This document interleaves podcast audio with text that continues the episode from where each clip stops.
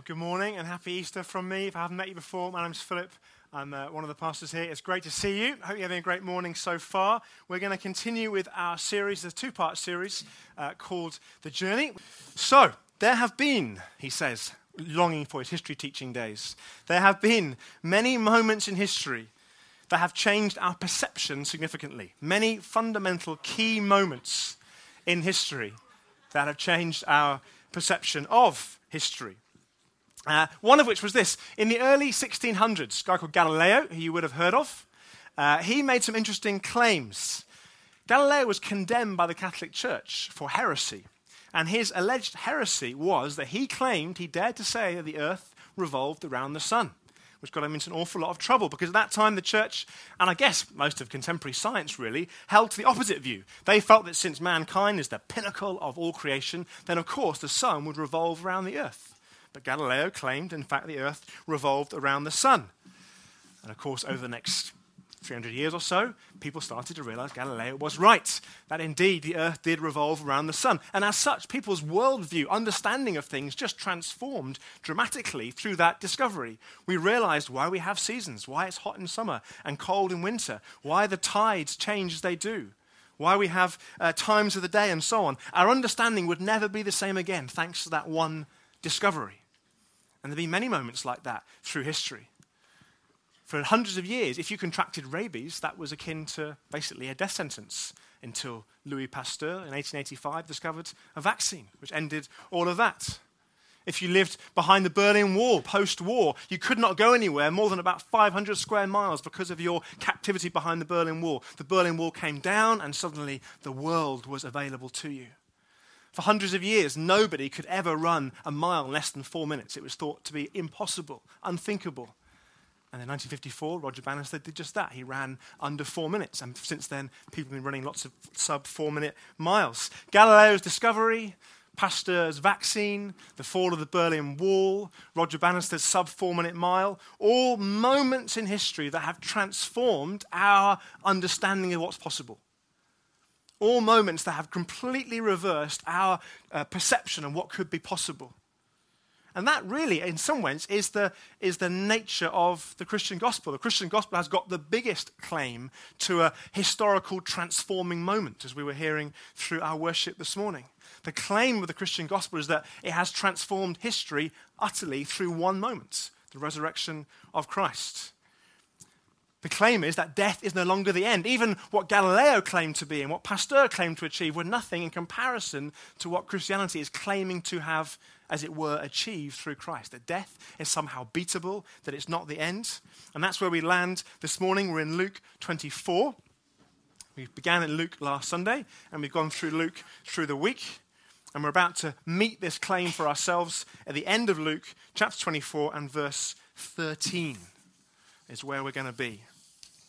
And to help you understand the context in which you're about to arrive, we're going to meet two uh, previously unknown disciples. One's called Cleopas, the other one we don't know his or her name, though some people have suggested it might have been Cleopas's wife.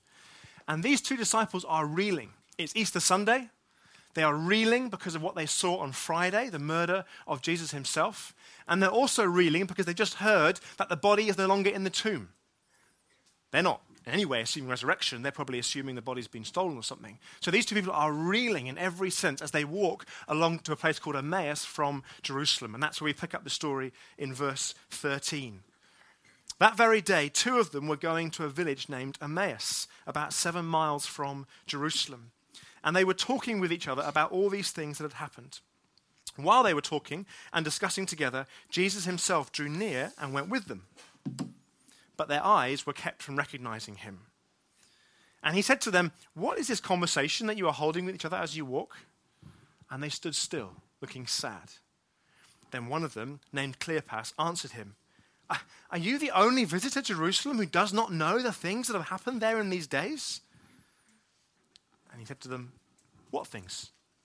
And they said to him, Concerning Jesus of Nazareth, a man who was a prophet, mighty in deed and word before God and all the people, and, and, how our chief priests and rulers delivered him up to be condemned to death and crucified him. But we had hoped that he was the one to redeem Israel. Yes, and besides all this, it's now the third day, Sunday, since these things happened. And moreover, some women of our company amazed us because they were at the tomb early this morning.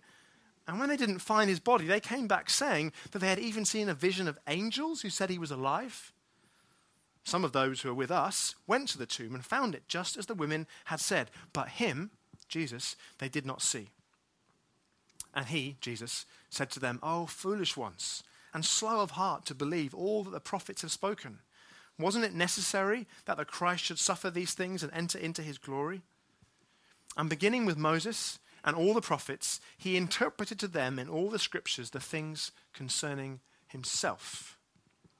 And the story continues. The two disciples go on talking with Jesus. They invite him for a meal. And it's in that moment during the breaking of bread and the meal that they suddenly, as it were, have their eyes opened and realize they are beholding the risen Lord Jesus. And it's a transformative moment for them, an utterly transformative moment for them. They go from sadness to joy. They go from despair to hope. They go from thinking the mission of Jesus was quite small and has failed to realizing the mission of Jesus is enormous and is victorious. So, the claim this morning, if you haven't already got it, is that Jesus' resurrection changes everything. Jesus' resurrection changes everything. We see that in three ways. Number one, through the Bible. It's all about Jesus. In history, it's all in relation to Jesus. And in our futures, they're shaped by Jesus. Through the Bible, in history, and in our futures. Number one, the whole Bible is about Jesus, which might seem an obvious statement to make, but look at what Luke points out at the end of the passage in verse 27. And beginning with, the, with Moses and all the prophets, i.e., the whole Old Testament, he interpreted to them in all the scriptures the things concerning himself. Jesus taught them the whole Bible, as much as you know it, is all pointing towards me. They had like the ultimate Bible study, I guess, with Jesus himself, as he explained to them all that you know about in the Old Testament. All of it relates to me, all of it points to me, all of it anticipates me. So recently, I found myself in an interesting position of watching a bit of opera on, uh, online, which those of you know me probably is a surprising uh, option for me to consider. I don't know why I found myself watching it, but I did, watching some opera. And actually, I've always been a little bit kind of intrigued by opera in the sense that um, it seems so full of kind of drama or, or, melodrama and, and kind of anticipation, and it's a, a sort of huge, it kind of oozes with tension and so on. It's always intrigued me, at least to an extent, although not enough to actually go and, go and watch one. Um, but I was realizing as I was watching it, I was kind of intrigued and understanding to an extent. I could, I could see that the singing was of high quality and the, the set was very impressive, and I could tell the person singing was clearly exercised about something. But that was about as much as I could tell. I realized I didn't really know what was going on. I didn't really have a clue what was happening. And I would imagine if I went to an opera with somebody, I'd be probably one of those really annoying companions because I'd be going, Who, Who's that? What, what, what did she say? What's happened next? And if you've ever had that experience of watching a film or a box set with somebody and they don't quite know what's going on, what happens now? Oh, just shut up. This is the main. And we can have that experience a little bit with the Old Testament in particular. We can miss what it's all about. We can miss the central theme of the Bible, that it really is pointing always and through every different angle and type, it's pointing to Jesus. So if you go back to the story of the Bible, because it is one big story, you go back right to the beginning of the story of the Bible in Genesis 3, and you see this conflict emerging between sin on the one hand and between humanity on the other hand. And God makes this incredible promise that one day a human descendant of Adam and Eve would be the one that would crush sin. That's the promise that God makes, that would bruise and crush sin. And for the rest of the story of the Bible, you see loads and loads of events and people and systems, and all of them are pointing in different ways towards Jesus. They're all pointing towards what he would do his life, his death, his resurrection. Every event, every system, every person almost, in some way, does that.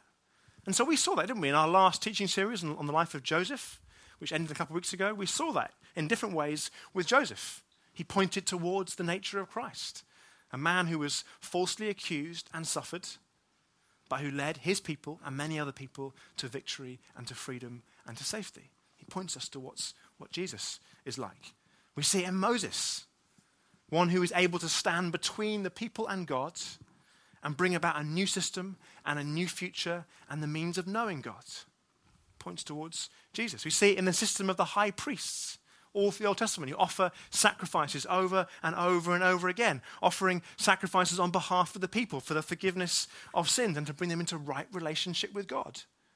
That system is pointing towards what Jesus would accomplish. You see it in the countless prophecies about Jesus, loads of prophecies throughout the Old Testament, all pointing towards Jesus predicting things like where he'd be born, from what line he would come, how he would die, how he'd be buried. Even little things like the soldiers that would, would gamble for his clothing, things were predicted hundreds of years before, and predictions that death would not be able to hold him. The whole Bible is about Jesus. When you get that, when that's the lens through which you read the Bible, it begins to make sense. And for Cleopas and his companion, whether it was his wife or not, I don't know, but some commentators suggest it was, it changes everything. It transforms everything for them. Now, I'm paraphrasing, but what they kind of said in the passage was we thought Jesus was going to come and kick out the Romans and rescue Israel. And as the passage goes on, they realize that actually, no, no, no. Jesus was always the means by which God would not only save Israel, but by which he would bless all peoples across the earth. Everything changes for them. For them, they, they thought death was the end. They were not thinking body gone equals resurrection. They were thinking body gone equals someone stolen. But because they meet the risen Lord Jesus, everything changes. They realize, no, the power of death is broken. Death is not the end. It couldn't hold him. And when I'm united through faith to him, it can't and it won't hold me either. The resurrection of Jesus changes everything. And when you understand the Bible is pointing all towards it, we can be changed as well. So, number two, all history also is in relation to Jesus. That's a big claim. I think anybody who's more skeptical about the claims of the Christian faith could say, yeah, fine, I get that your Bible points towards Jesus, but all history is in relation to Jesus. There's a piece of artwork that's going to appear on the screen just here from Southwark Tube Station. For you commuters, I don't know whether you ever go via Southwark Tube Station. I'm not sure if it's still there, but it certainly was last year. If history could be folded, where would you put the crease? What a great question to see on your way to work if you're just kind of waking up for a bit of philosophical contemplation first thing in the morning over your coffee. I guess what the artist is saying is if there is a most significant moment in history, who is at the center of it? Is that what the artist is basically saying? Who has most left their mark on history? Now, this is church, so surprise, surprise. I'm going to claim that Jesus is the one who has left the biggest mark on history. Whatever you think about his claims to divinity, to be God, or by his claims to have risen from death to life, I would suggest he's had the most remarkable, the biggest effect on history of anybody at all. So today is the 27th of March, 2016, yeah? 2016 years on from what? From the birth of Christ. But we didn't always used to measure our, our dates, our calendar from anything to do with Jesus. In fact, Luke himself, the author of the book we've been looking at, he tells us that. In chapter 3, Luke says, In the 15th year of the reign of Tiberius Caesar, Pontius Pilate became governor. 15th year of the reign of Tiberius Caesar. Now, we know that that date was AD 29. But at that time, Luke measures time because the world measured time by the most influential people on the earth, the Caesars. Therefore, it was in the 15th year of the reign that the calendar is dated. But 500 years later, you get a guy whose name I can rarely pronounce, Dionysius Exiguus, who said, We need to change everything. Jesus was so significant, he says, and people agree with him, so significant, we need to change history so that we talk about the things that happened before him and the things that happened after him. That's a pretty radical effect on history. All history is in relation to Jesus. The resurrection of Jesus transforms everything. Why do we start our calendar on the 1st of January, even? Where do we, where do we get that method from? So, under Israeli or Jewish custom, when a child is born, after eight days, they're taken to the temple to be named. And so, because at some point it was decided that we would celebrate Jesus' birth on the 25th of December, that probably wasn't when he was born, but it was decided we would celebrate his birth then. If you count forward eight days from then 25, 26, 27, 28, 29, 30, 31, first, that's why the year starts, eight days after the birth of Christ. His effect on our history, on our calendar, is extraordinary. We can't even look at our calendar without acknowledging the transformative effect of the resurrection of Christ. His birthday is the most celebrated birthday on the planet. I don't know who's number two, but I know who's number one. His birthday. The instrument on which he died has adorned more uh, jewelry and been put on more gravestones and been the focal pieces of more pieces of art than anybody or anything else.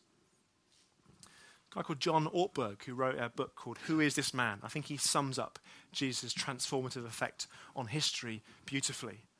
He says this Imagine a world with no Jesus. Imagine a world with no Notre Dame, no Westminster Abbey, no Peter, no Paul, no Aquinas, no Augustine, no Francis of Assisi, no Origen, no Martin Luther, no Martin Luther King, no Mother Teresa, no Joan of Arc, no Dietrich Bonhoeffer, no John Wesley, John Newton, John Bunyan, John Calvin, John Milton, John the Baptist. No Mozart, no Mendelssohn, no Hallelujah Chorus, no God Save the Queen no Beethoven, no Bach, who signed all his pieces to the glory of God. There'd be no William Wilberforce, no Elizabeth Fry, no Louis Pasteur, no Leibniz, no Faraday, no Leonardo da Vinci, no Raphael, no Tintoretto. All these people went on to do the amazing things they did because they were inspired by this guy called Jesus. He has transformed history. And remember, this is a guy who never wrote a book, never led an army, wasn't a military general of any sort, never held any governmental office, never went to school, worked as a carpenter, never traveled more than 200 miles away from the place that he was born, died at just 33, and his followers were known as unschooled, ordinary men. How on earth did he transform history? Why? Because two people, like Cleopas and his companion, and 120 others, and then a few centuries later, millions of others became convinced that Jesus really had come back to life again, thereby proving all that he had taught and claimed to be true. That's why history has been transformed. So the Bible is all about Jesus and his death and resurrection, number one. History has been transformed by Jesus' death and resurrection. And number three, what about us? What about our futures? What about our day today? What about our week this week or year this year? How does the resurrection of Christ transform everything for you and I sitting here this morning? Because let's be honest, if the resurrection didn't happen, and I didn't prime Pete to read the passage that he read just earlier on, if the resurrection didn't happen, our lives sitting here is a complete waste of time. Let's be really blunt about that. If the resurrection didn't happen, this is a waste of time. It would be nothing more than a nice way of getting together socially, which I'm not saying would be a waste of time, but you get my points. The resurrection is absolutely fundamental. Pete read from 1 Corinthians 15 before this morning, which I didn't ask him to do, but I'm very glad that he did.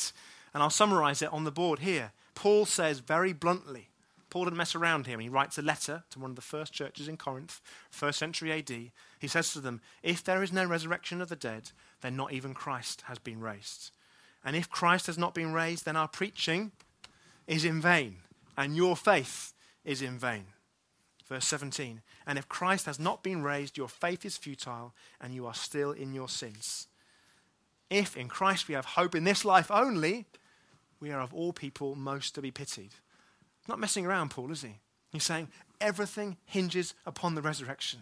Everything hinges upon Easter Sunday, today. If it didn't happen, let's go home. Let's live life, make merry, and live for today only.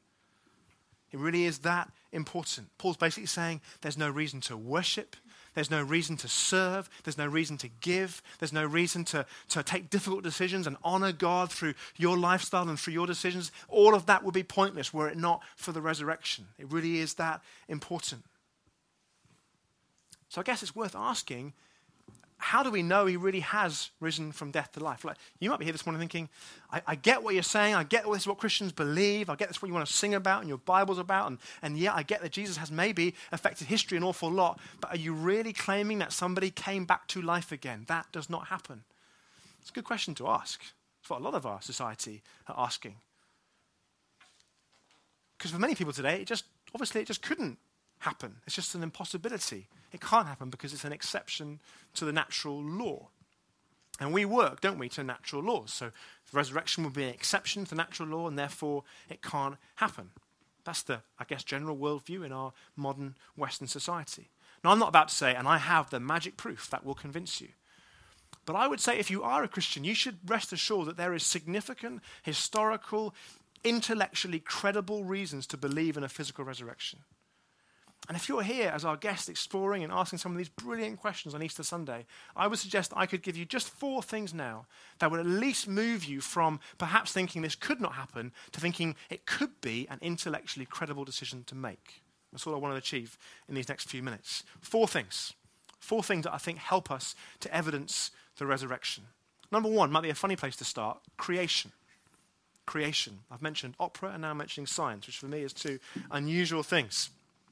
It strikes me that we believe, when it comes to the exception to the natural law, it strikes me that we believe in it when it comes to how the universe was created. Most modern science is happy to believe that the exception to the natural law must have happened for creation to come about. So, by that I mean, for all of the conditions and variables needed to all be at exactly the right moment for life to have happened, the odds were very, very long indeed for all the variables and conditions to be exactly right at exactly the right moment for life to have instigated.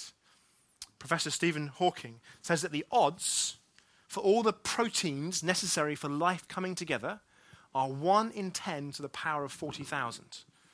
So that's one chance in 10 with 40,000 noughts. That's the chances of all those things coming together at exactly the right moment for life to be instigated two more very eminent scientists, physicists, and astronomers, Sir Fred Hoyle and Professor Wickramasinghe, they wrote a book together and they agreed with these enormously long chances. These are staunch atheists.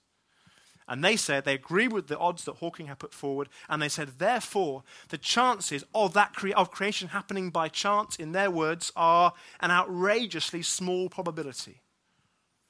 And yet their conclusion is it did happen by chance. There was not a designer God. There was no force behind it. It was a chance thing. Perhaps spores from outer, outer space were somehow brought to Earth, so on and so forth. So I'm just pointing out that most of modern society is happy to accept when it comes to creation, the universe starting, the exception happened. When it comes to the resurrection, most of society would say the exception's natural law couldn't have happened. Second point the body. Where did the body of Jesus go? A lot of people with both a hugely vested interest and the power to reveal the body didn't.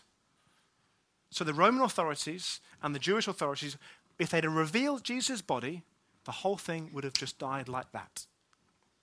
Christianity would have finished and never would have been heard of again. Had they done what the Romans often used to do and gotten a, a, a murdered uh, traitor or rebel and trailed his body through the streets, the whole thing would have finished. Why did nobody bring the body and bring Christianity to its knees there and then?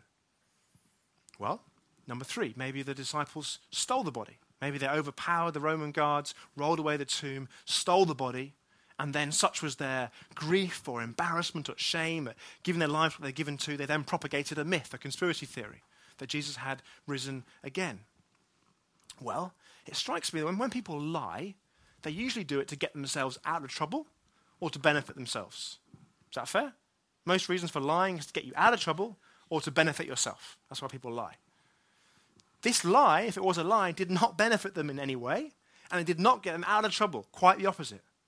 So after Judas died, a twelfth apostle was appointed. Of those 12 disciples, 11 of them went to their death, awful deaths, for being convinced that Jesus really did rise again and was God.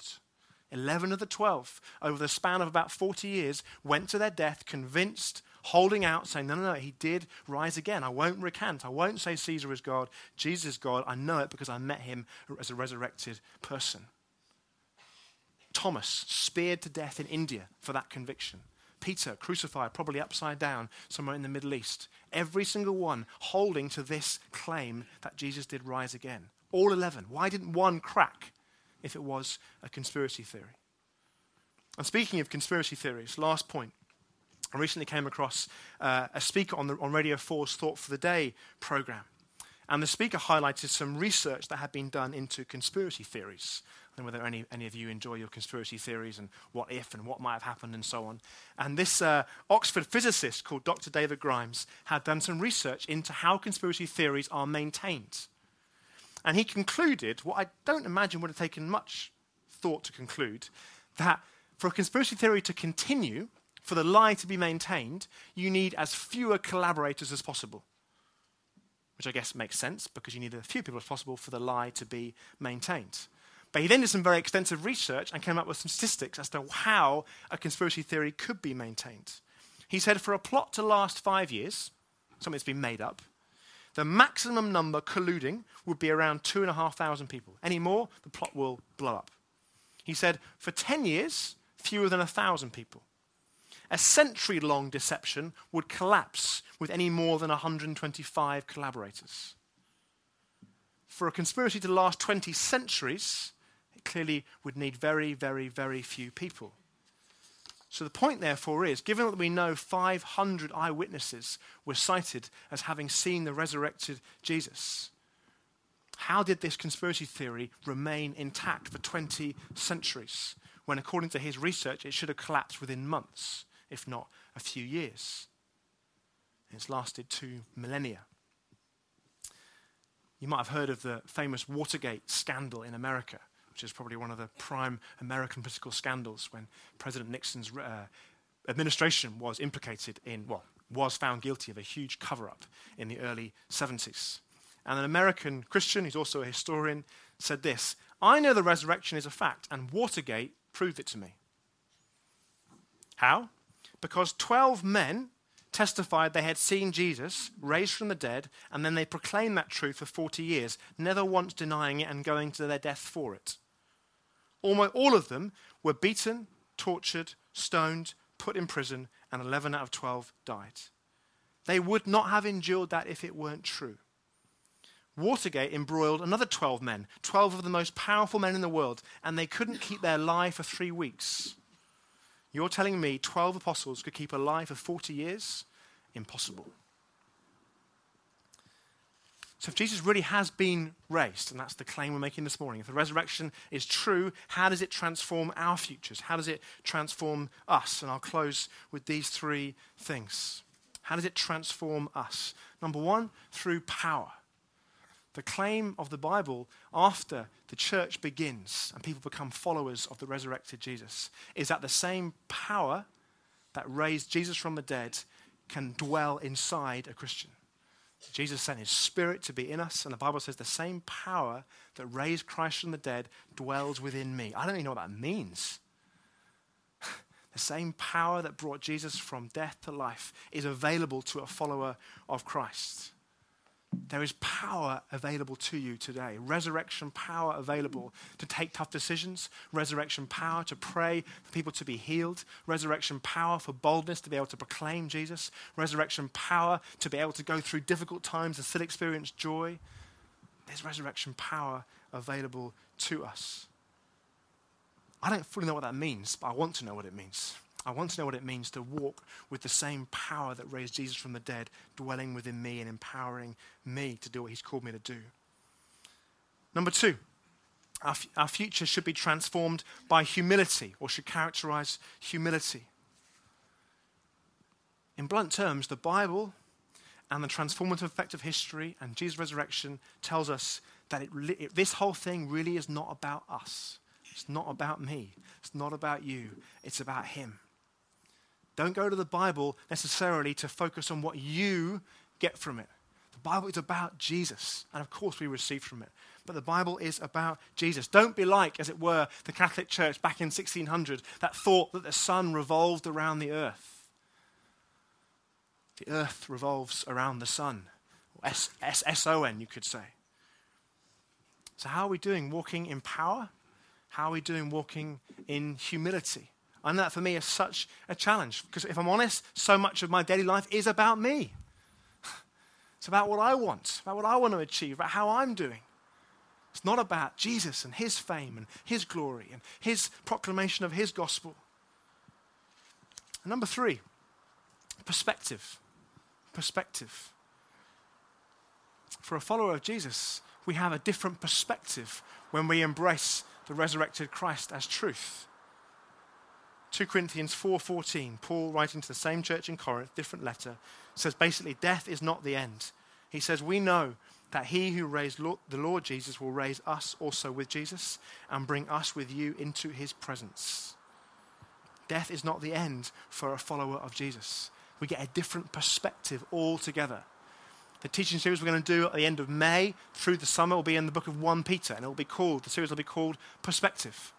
Because Peter is writing to people saying, I want you to engage with the here and the now with passion and radical obedience, but you do so always looking to what's ahead, always looking to what's to come. You do so with a promise, a perspective of what you're really about. It's a really helpful, encouraging, equipping letter for us to look at. Do you live with perspective? Do you live with power? Do you live with humility? Do you live with perspective? The nature of baptism tells us that we're being identified with all that Jesus achieved. So not only do we get our sin get buried with him, we get raised to newness of life. Newness of life now, abundant life, and newness of life forever. That's the promise of the resurrection that Jesus has broken death, that it's not the end. That one day, my body, which seems to be falling apart at the moment, I'm going to get a brand new one and live forever because Jesus has broken death.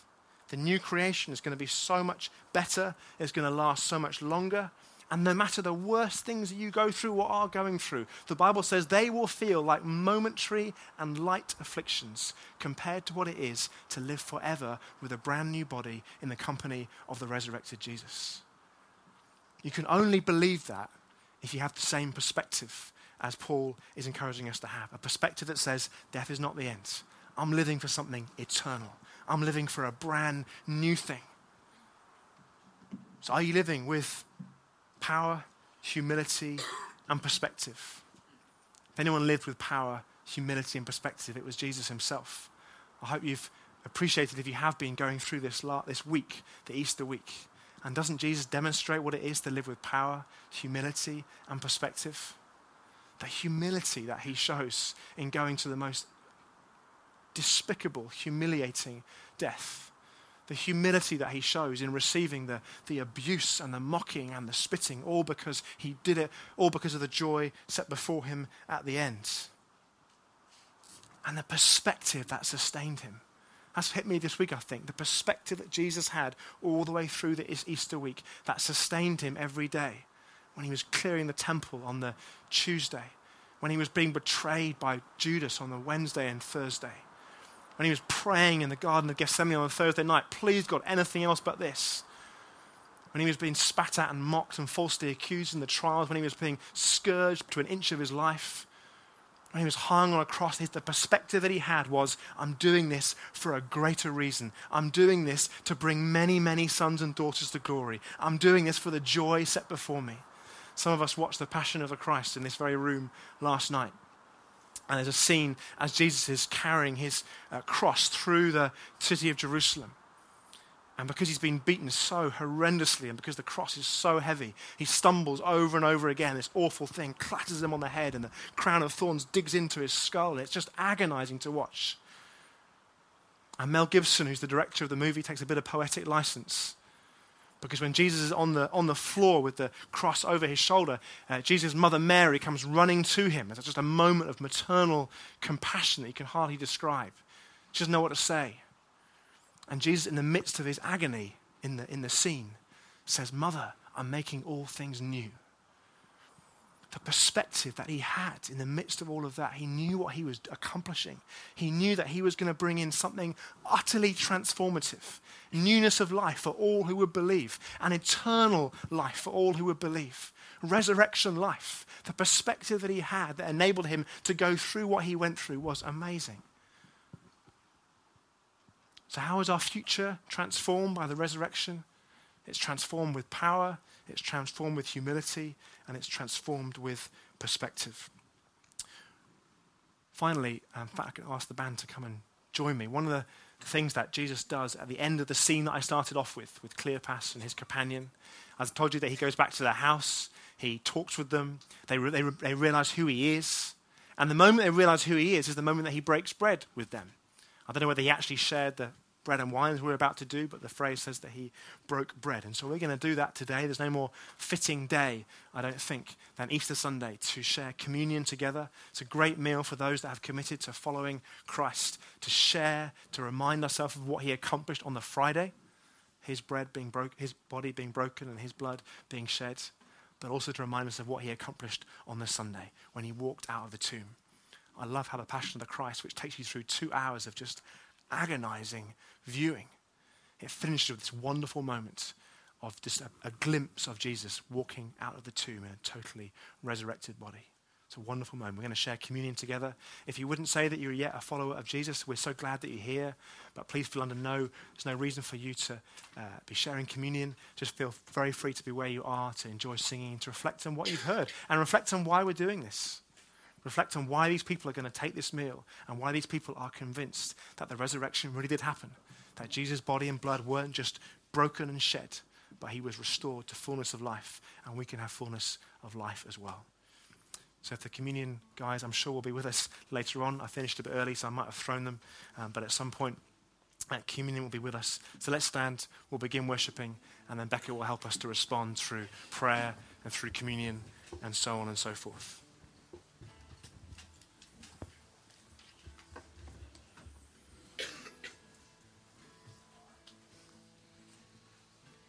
Lord Jesus, we uh, come before you this morning in, in worship and in praise. We are so grateful for all that you accomplished. We recognize that the whole of Scripture was always about you, Jesus. It was always pointing towards what you would accomplish and achieve on that Easter week. History has been transformed by you. A church that should never have started exploded into life, and millions have become part of it. And so we worship you, Jesus, this morning. Please transform our lives more. Please shape us more and more into your likeness, men and women full of power, full of humility, and full of an eternal perspective that knows that death is not the end. It didn't hold you and it won't hold us. We worship you this morning, Jesus. Amen.